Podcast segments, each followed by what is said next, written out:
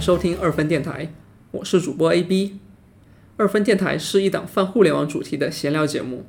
我们旨在少传播焦虑，多分享热忱。我们的网址是 binary dot t o b u b dot me，你可以在上面找到订阅和联系我们的方式。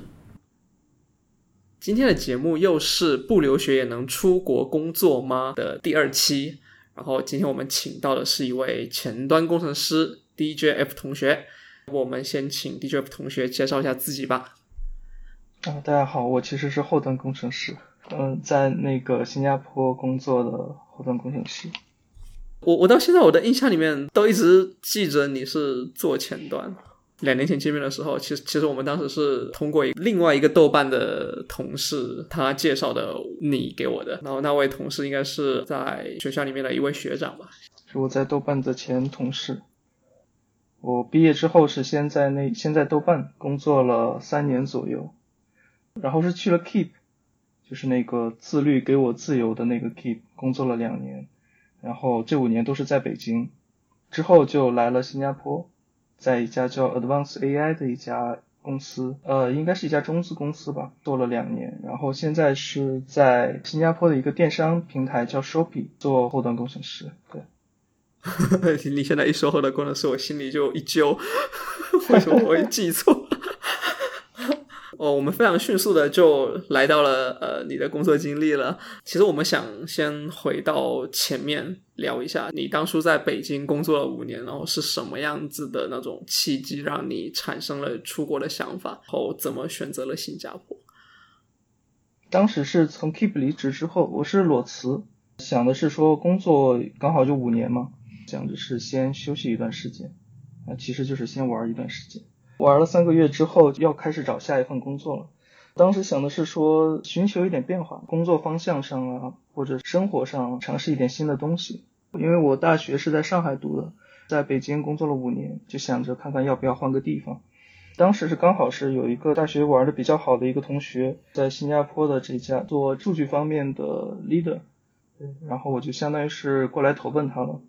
工作方向也变了一下，从那个做业务方面的后端工程师变成了做数据工程的这样一个工程师。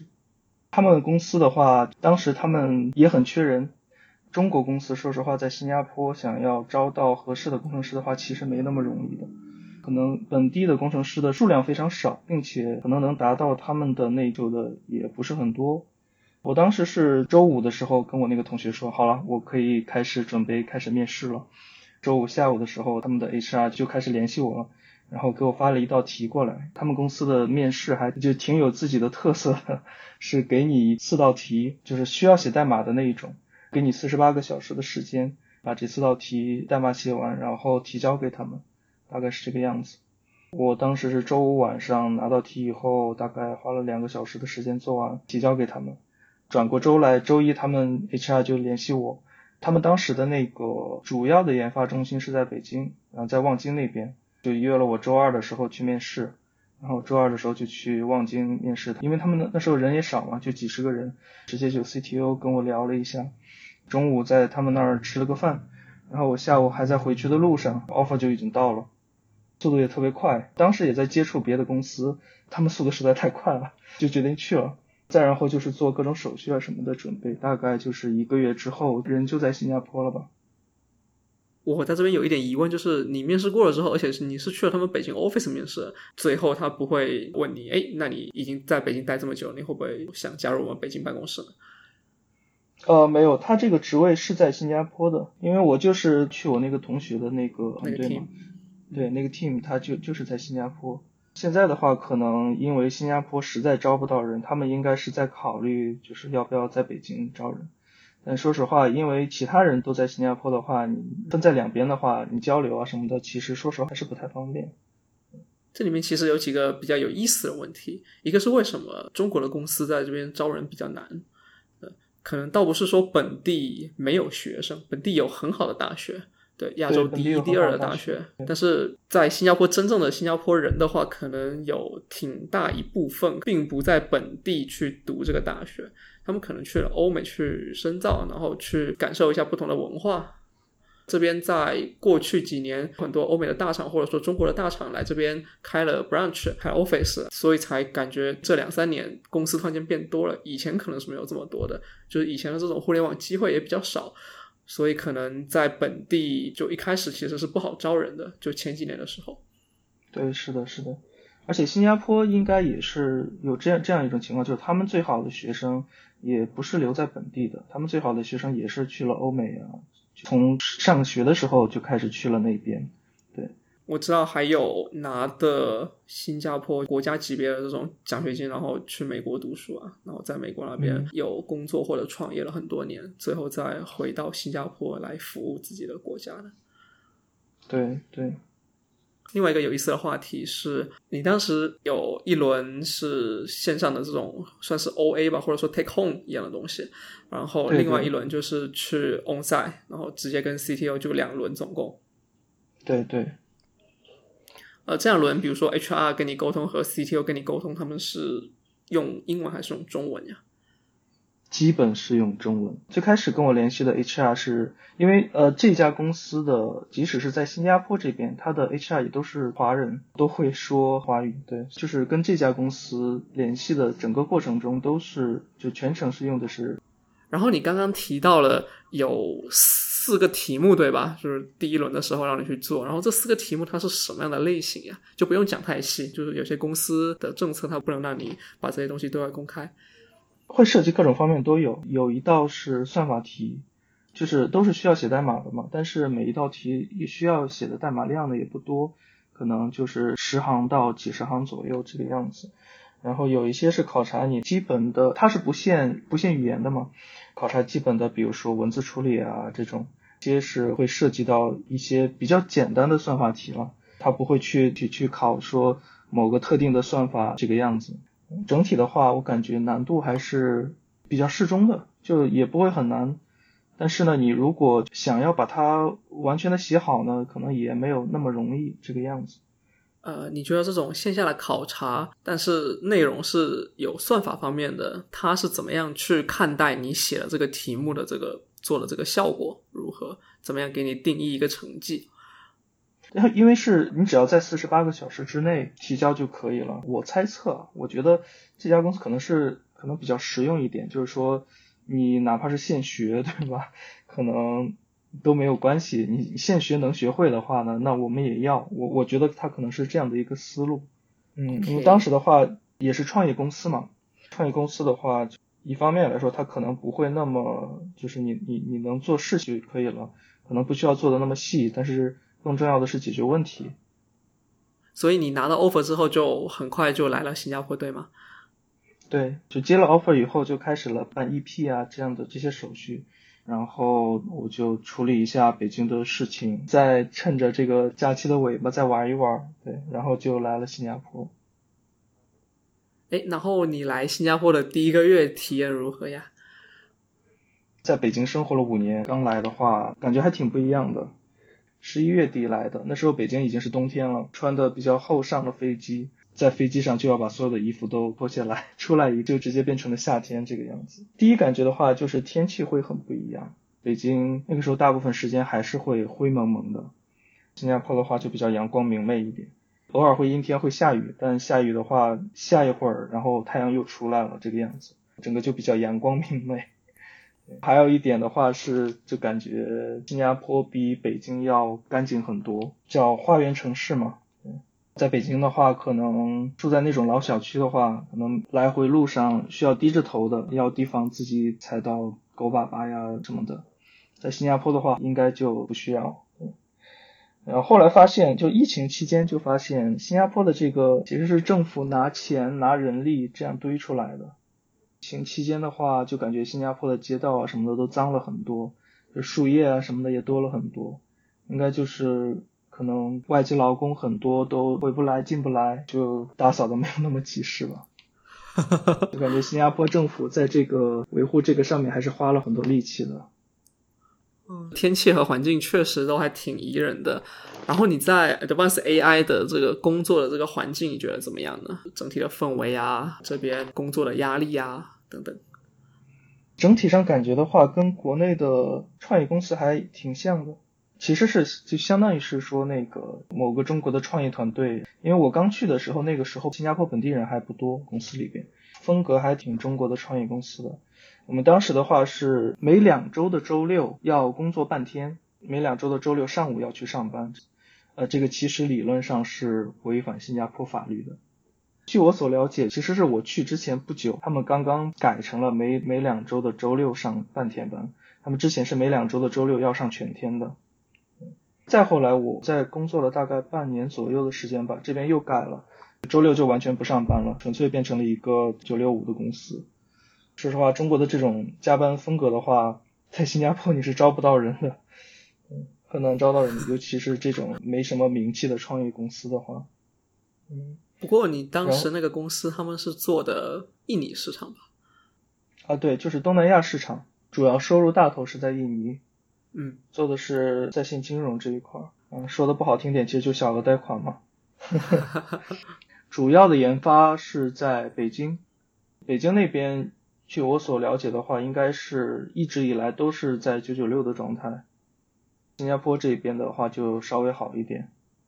嗯，因为是小团队嘛，小创业团队，然后也比较扁平化，氛围倒是还挺好的，就专心的做事情，也没有很多杂七杂八的需要关心的事情。因为新加坡跟北京没有时差，那如果国内的团队周六或者周天在上班的时候，他们要找你，你们会怎么办？就是他们也知道我们周六不上班嘛，所以他们大部分情况下也是等到周一的时候再来联系我们。有的时候他们周六也会，比如说在群里边先讲一下这个样子，然后我们有有时间有心情呢就回他们一下。大部分时间还是其实是不太理他们。但这个倒也没关系，他们那边也是知道这个情况。对，后来的话就 人变多了一点，公司发展的还挺好的。北京那边人变得很多，然后新加坡这边呢就是招了很多的本地员工。就是我也会关心一下，就是我们公司，比如说在那个 Glassdoor 评价公司的网站上面，就发现开始多了很多差评，有一些就是说 Chinese culture，就中国文化，或者是说那个 long working hours。比较长的这个工作时长，然后还有一些就是说 abusive manager，比较混蛋的这个上司，然后我看起来好像是可能是集中在那个 BD 这一块，就 business development 那块。对技术这边的话，我感觉还好。感觉的话，就是中国风格的公司可能和本地员工还是会有一些冲突，这样的感觉还挺有趣的。技术上面的话，你就就拿代码讲话嘛，对吧？可能也没有那么复杂。你只要事情做得很快，本来就放五天，那应该也没有什么太大的这种要抱怨的东西了。听起来其实一切都还挺顺利的，工作时长的问题后来也都被解决掉了。为什么考虑又跳槽去修皮了？疫情期间的话，说实话是会对心情有一些影响的。也会产生一些焦虑啊，这样的一些这个心态吧。然后当时也是多个内素了，就是一个是说，呃，公司这边的话觉得有点无聊，就做的事情啊什么的。呃，疫情刚开始的时候，我们也是裁了一波员，我们这个团队倒是比较安全，但是也是因此会对士气有一些打击吧。包括因为我之前待的前三家公司都比较偏创业公司有风格一点。想去大公司看看的这样一种想法也是有很长时间了，对。再结合上疫情期间的这种焦虑感啊、不安全感啊，这个样子，也是有一个那个豆瓣的前同事在 Shopee 这边，然后内推了一下，然后面了一下就过了，然后就去了这个 Shopee。呃，Shopee 其实大家基本上都了解了，就是也是以华人为主的一个公司吧，对，并且他们现在在深圳还有一个很大的分部，对，是的。虽然他们在中国没有业务，但是在那边招了工程团队啊，还有包括设计团队啊。对，Shopee 我看新加坡这边本地人对它的评价其实也是也会看到就是 Chinese culture 这个词看的比较多一点。嗯，然后新加坡人也会觉得说，举个例子，就是文档啊什么的是用中文写的，可能对他们来说，尤其是有一些就是中文不好的本地人来说，不太友好的样子。哎，我只是听说有一些 team 可能华人或者中国人比较多的话，会用中文交流，但是文档竟然还有用中文写。文档是有，就是尤其是深圳那边的话，可能大部分文档还是会用中文写的。哦，所以跟他们对接的时候，你不懂中文会造成很大的困扰。其实按照那个政策上来说的话，都应该用英文写，只不过可能会有一些比较老的呀，或者是有一些团队比较随意的话，他会用中文写。对，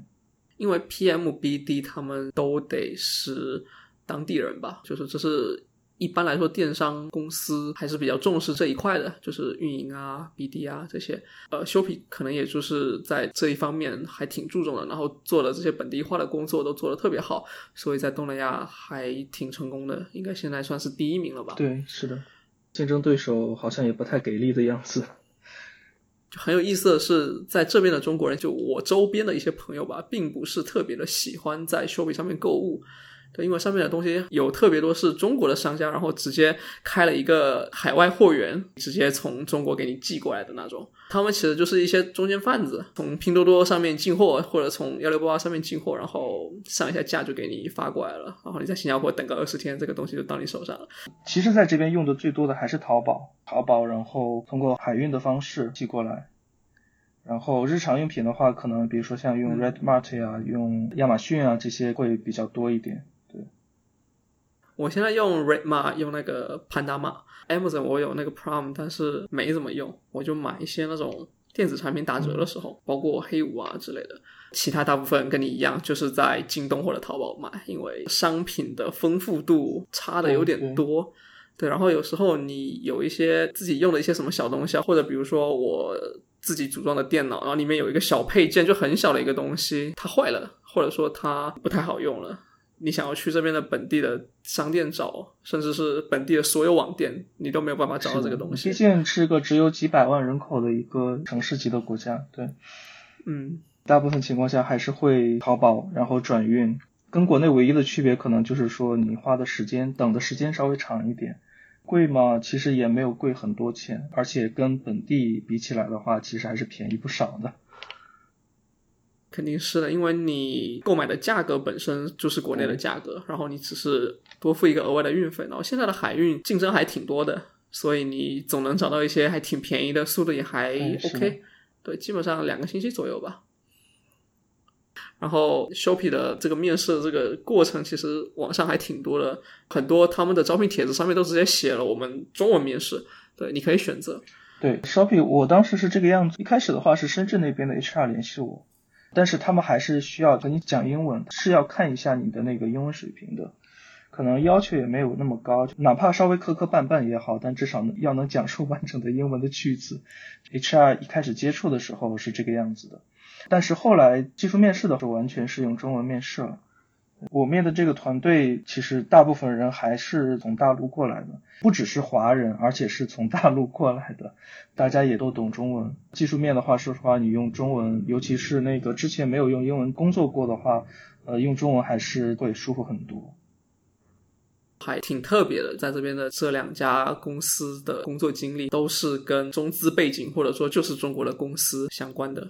说实话，没有感觉到 这个人在国外的一种感觉，大部分时候是这个样子。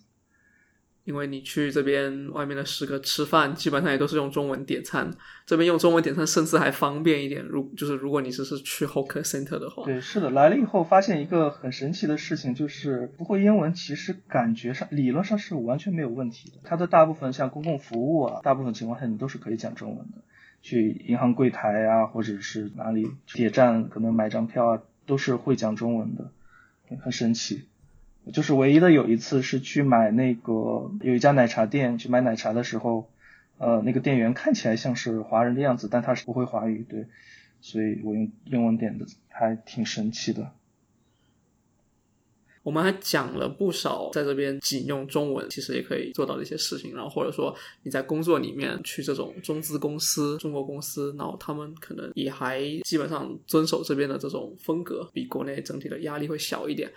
那你觉得说你待在两个这样子的公司的话，它有没有一些什么隐藏的一些缺点？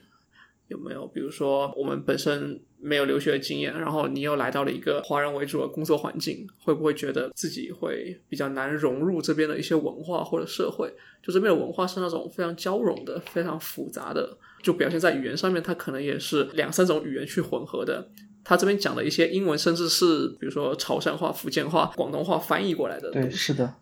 我觉得其实比较难的是这个样子，缺少一个契机吧，就是去跟本地人成为朋友啊，或者是经常交流的这个样子。因为就华人群体的话，说实话，你在全世界各地的话，其实是都有一个规模比较大的群体的。就是来这边，因为也是都是在华人比较多的这个公司嘛，日常可能同事也好，平时玩的比较好的朋友啊什么的，就大部分还是都是从大陆过来的。所以关键，我觉得想要融入的话不是很难的，呃不，就是最难的其实是说你要怎么样去认识本地人。像我女朋友的话，因为她是过来读书嘛，她大部分的同学都是新加坡本地人，还有一部分同学是来自可能东南亚各个国家的国际友人，她就有这样的一个契机，就是说她可以跟他们成为朋友，呃，融入的话是完全没有问题的。但像我的话，我我可能就这种机会就特别少。这边有一个说法是，整个新加坡就两个圈子，一个 NUS 的一个 NTU。啊，是因为过来留学的大部分都是在这两个学校吗？感觉是这样的。我在前一家公司的时候，我有几个同事，他们本科如果读的 NTU 就会去读 NUS，读的 NUS 就会去硕士去读 NTU。交叉一下反过来，然后你就可以成为两个学校的校友，走到哪都哎呀校友啊。那可能就是说，在世界范围内的话是这个六度关系，可能你在新加坡就只有两度了。你在两个学校都读过书的话，确实是很方便。大家有一个可能，至少说你见个面，然后有一个共同的话题先开始。嗯，对。我觉得新加坡比较好的一点是，我觉得友善度很高，本地人也好。公共服务呀，或者是你举个例子来说，我如果走在路上，然后可能比如说有一个 Grab 送外卖的这个骑手跟我迎面过来，然后我稍微让一下他的话，他是一定会跟我讲一句谢谢啊这个样子。包括就是感觉会看到一些评价了，就是说新加坡也是一个可能加班啊什么的比较严重，然后人比较急的国家。但实际上的感受是，我觉得这边的人都不紧不慢的，而且也很少很少会见到有人会着急啊，或者是会骂人啊这个样子。我个人没有去过香港，但有有一些朋友啊，什么去过香港，可能汇总一些信息的话，感觉，嗯，会比香港人要可能稍微友好一点。一个是说对呃外人的态度，另一个就是比较悠闲一点。这是一个没有科学依据的一个经验方面的。我仔细想了一下，就是如果一开始我就是在国内的时候就投 Shopee 的话，可能也没有那么没有这么容易。就像你讲的那样，就是能先找个机会，不管是怎么样的一个机会，先过来，然后可能再去看其他机会的话，可能会更好一点。怎么说呢？就是先过来，人还在大陆的时候的机会的数量，和人已经在这边的机会的数量还是差别很大的。对，就像我们前面讲到的，你已经先拿到一批之后，然后把你的 LinkedIn 上面的地区改成了新加坡。在本地工作了，会有非常多的猎头就是来骚扰。私信私信数量瞬间不一样了，他们肯定是会就是优先考虑说你人已经在新加坡的工程师，再去考虑说我我从别的地区啊这样找合适的工程师这个样子。另外还有一个就是凡事都是趁早，如果你有想法的话，还是尽快行动。你当时找工作大概是一八年的时候，然后其实一八年的冬天的时候，Shopee 的门槛可能还没有这么高，就是招来新加坡这边的门槛，现在明显的感觉到稍微高了一些。就比如说以前对标阿里 P 六，你可能就可以了，然后现在他们可能要 P 七以上，就对标 P 七以上的这个职位，才比较愿意给你发签证这样子。这个是我在那个 V two 上面看了很多招聘点总结出来的啊，不代表 Shopee 官方。关于面试找工作这一块，还有最后一个问题，就是如果有一天你在这家公司，或者说只说这一片公司，就是你待过了这类华人圈子里面的公司，然后干的不爽了，然后你想要跳出这个圈子的话，你觉得这个跳槽会不会造成一些困难？首先就是怎么说，一个比较直观的困难就是不能裸辞，没有拿到比如说拿到 PR 这样的身份之前，这是一个比较硬性的一个困难。因为你的签证是跟工作绑在一起的，如果裸辞的话，你需要在一个月之内找到工作，否则的话就要先回国，这是一个比较大的困难吧。这就造成了金钱上可能不会那么从容，会焦虑啊，会这个样子。我之前在北京的最后一家公司，我就是裸辞之后，然后很开心的玩了，先玩了三个月，开始找下一份工作。这个情况在新加坡可能还有一点就是说，可能对这对这边的，比如说信息如何获取啊，然后如果你圈子比较固定的话，就再去获取说呃哪家公司比较好，比较做的比较舒服，这些信息其实是有点难去获取。比如说像如果是在新加坡的话，Glassdoor 啊，然后 Bing 啊这些，可能可以从这些获取一些信息。但举个例子来说，如果有一某一家外企，然后你想去他们那里，可能会有一个困难是说人脉比较少。如果在国内的话，可能左转右转总能找到说在这家公司工作的，可以问一下情况怎么样，或者是去论坛上搜一下，总能找到各种各样的消息，可以参考一下。这边的话，可能就会稍微复杂一点吧，或者是可能对你自己的这个信息检索能力要求会比较高一点。你可能要到 LinkedIn 上面去找那个关系链，然后去撕戳那些可能认识的人，或者说你们中间有隔着一个人，然后你认识的。即使是联系到了以后呢，比如说你可能拿到 offer 了以后。还是信息量比较少，就是我去了以后，他的工作什么样子呢？他们这个风格是什么样？工作氛围什么样的？可能还是会不是很清楚。我们今天的话题是那个不留学也能出国工作吗？对对，可能对于很多同学来说，比较关心的一点是那个跟英文有关的话题吧。可能会说怕自己因为没有留学过，然后也没有用过英文，然后可能觉得英文是是不是会有这个英语不够用啊这样的情况。我个人的建议啊，你可以完全不用考虑你自己跟英文有关的情况，因为说实话，没有在国外生活过，没有在英语环境生活过的话，你英语即使是再好，学的再好，你可能你上课考很高的分数啊什么样的，那也只是理论上的英语好，到了实际的这个使用英语的时候，可能还是会卡壳。其实说实话，学英语最好的方式，你还是要到这个环境中去，就实际的去在工作中啊，在生活中去使用这个样子。其实是一个悖论了，就是可能有很多同学他怕他英文不好，所以他不敢出国去生活工作。但是你不出来生活工作的话，可能英文永远都不会好。相当于是给这个想要出来工作的同学做一些小小的鼓励了，就是不要担心自己的英文不好。在新加坡的感觉是这个样子，因为新加坡也有各个国家的友人啊，就很多国家的朋友，他们的英文都是五花八门的不好，各种各样的不好。还挺神奇的，但是大家最终都能听懂的，因为大家都不是 native speaker，所以大家讲的其实是在一个交叉范围内的比较安全的一些用词，然后讲的也都比较简单，所以反过来你就会发现，哎，其实来这边融入这个环境可能也没有这么的复杂。嗯，我其实来新加坡两年半的时间，我感觉我的英文真正的突飞猛进，其实反而是在最近几个月，我们部门来了一个印度小哥。我们这个部门的工作的那个语言被迫切成了英文，然后就觉得我的英文水平突飞猛进，因为只有在实际的工作中使用它，才能磨练它的技巧。就是来新加坡之前，我自认为我英文水平还算不错的了。中学的时候也能考一百三十多分，然后也会去看那个英文原版的小说呀、漫画呀，就是玩英文原版的游戏啊什么的。但实际情况是这个样子，就是你刚到一个英文环境的时候，该讲不出来还是讲不出来，你该听不懂还是听不懂，你还是要去适应，就是本地人去使用英文的方式啊什么的。很多时候你的练习量不够的话，在实际的应用场景中花的时间不够的话，其实还是没有什么用的。听说跟读写就是两码事情，这这也是为什么，特别是早些年了，现在可能好一点，会有哑巴英语的这个一个说法。对对，是的，大家分数都考得很高，甚至听力都很好，但是自己讲不太出来。嗯嗯，这个可能也是我做这个节目的一个蛮有意思的一个出发点吧。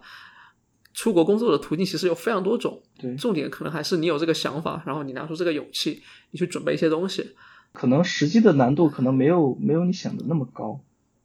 新加坡是一个相当特殊的存在，因为存在着呃，像你经历过了这两家公司的这样的机会，他们可以直接用中文面试。然后你过来之后，这个环境可能有些组会提供给你一些英文工作的这种工作环境。是的，对，然后你就慢慢的去接触，慢慢的去磨练自己的技巧。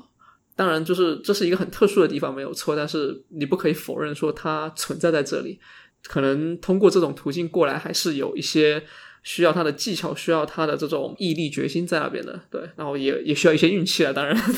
我现在请了这样些嘉宾，运气都特别好。然后这些东西加在一起的话，就是不会特别的难。只要你有这个想法，你可以很快的去实践它。对，是这样的。OK，我感觉我们面试找工作这一块就差不多聊到这边，我们聊一点轻松的话题吧。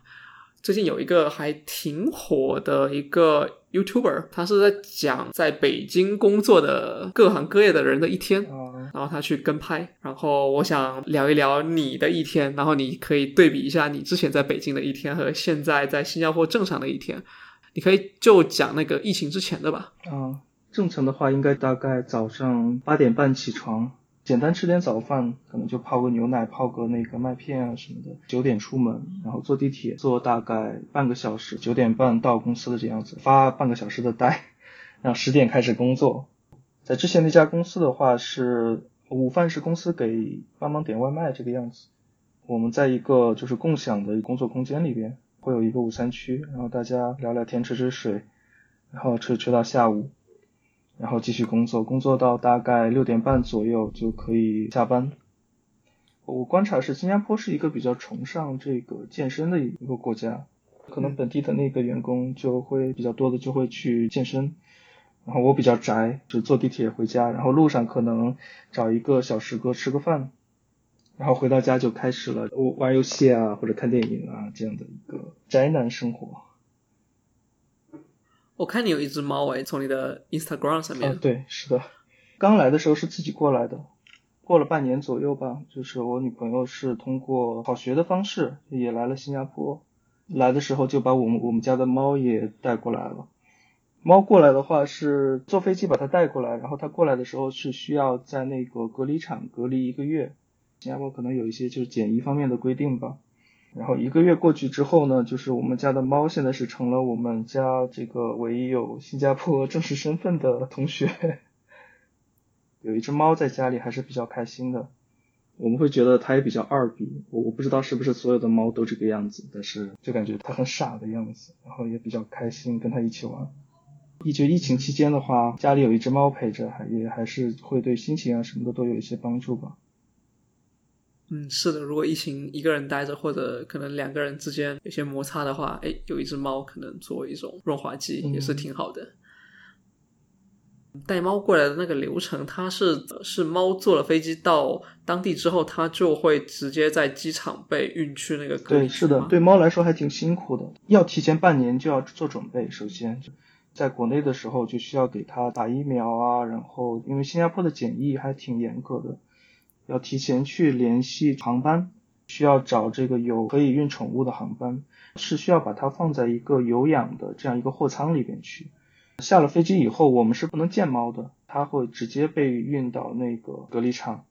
然后我们要隔一天才能去隔离场去看望它。对，对猫来说应该还挺辛苦的。你去看望它的时候，它还认识你吗？啊，认识还是认识的。然后在检疫所，你可以选择有空调的房间。我可以选择没有空调的房间，它是分成了一个一个的小格子，然后一个小格子里面有一只有一只猫这个样子，可能来自天南地北的猫都聚在这里，还挺热闹的。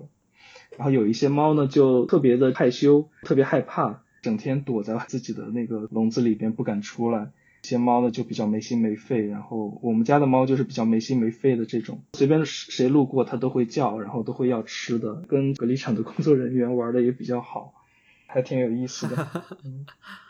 总共要隔离多久呀？总共是要隔离一个月，就是三十天，周二四六吧，我印象里边是就可以去看他。隔离场也离得比较远，去的话单程要一个小时左右。我们当时是每周会去两次吧，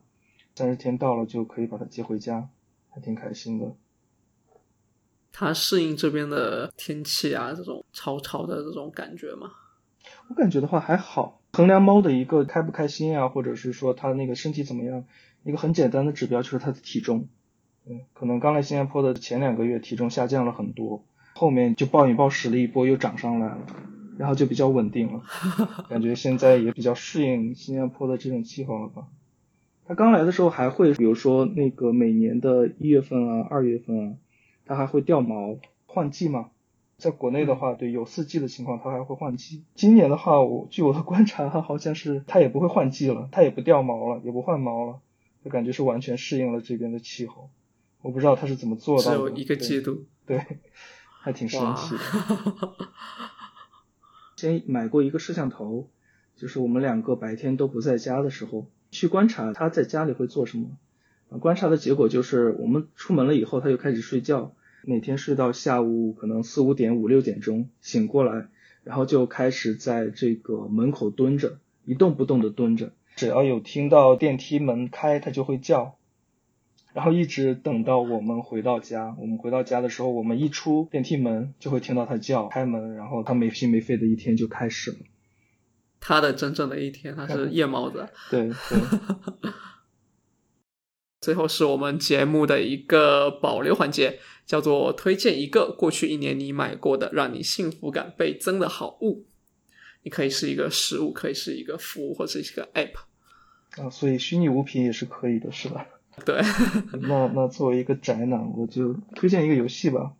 最近可能也比较火的一个游戏叫《双人成行》，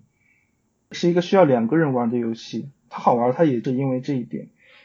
你可以跟你的另一半啊，或者是有比较好的朋友啊，共享一段质量比较高的一段时间，因为这个游戏的可玩性还是很高的。它是一个需要两个人合作的一个游戏，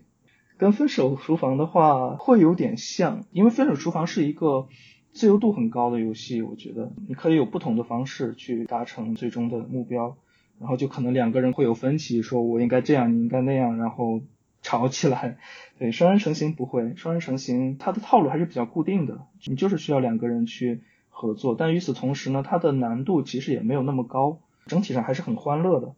两个人可以很欢乐的玩在一起，然后也可以互搞，它中间有有一些比较搞笑的互搞环节，唯一的缺点可能是说，我个人觉得它的剧情有点一般，嗯。当然，它主要是玩可玩性的这种游戏，剧情的话也只是给你一个玩的借口而已，就是继续下去的借口而已。嗯，就像看电视剧一样，你很想知道呃后面会发生一些什么事情。对，虽然你可能已经猜到了，对这个剧本可能写成一般，但是总得把它看完，对吧？对，是的。那我们今天的节目到这边就结束了，下期节目再见吧，拜拜，拜拜。如果你喜欢我们的节目，欢迎在小宇宙等客户端订阅，以及关注我们的微博或公众号，接受最新一期的推送。我们下期节目再见，拜拜。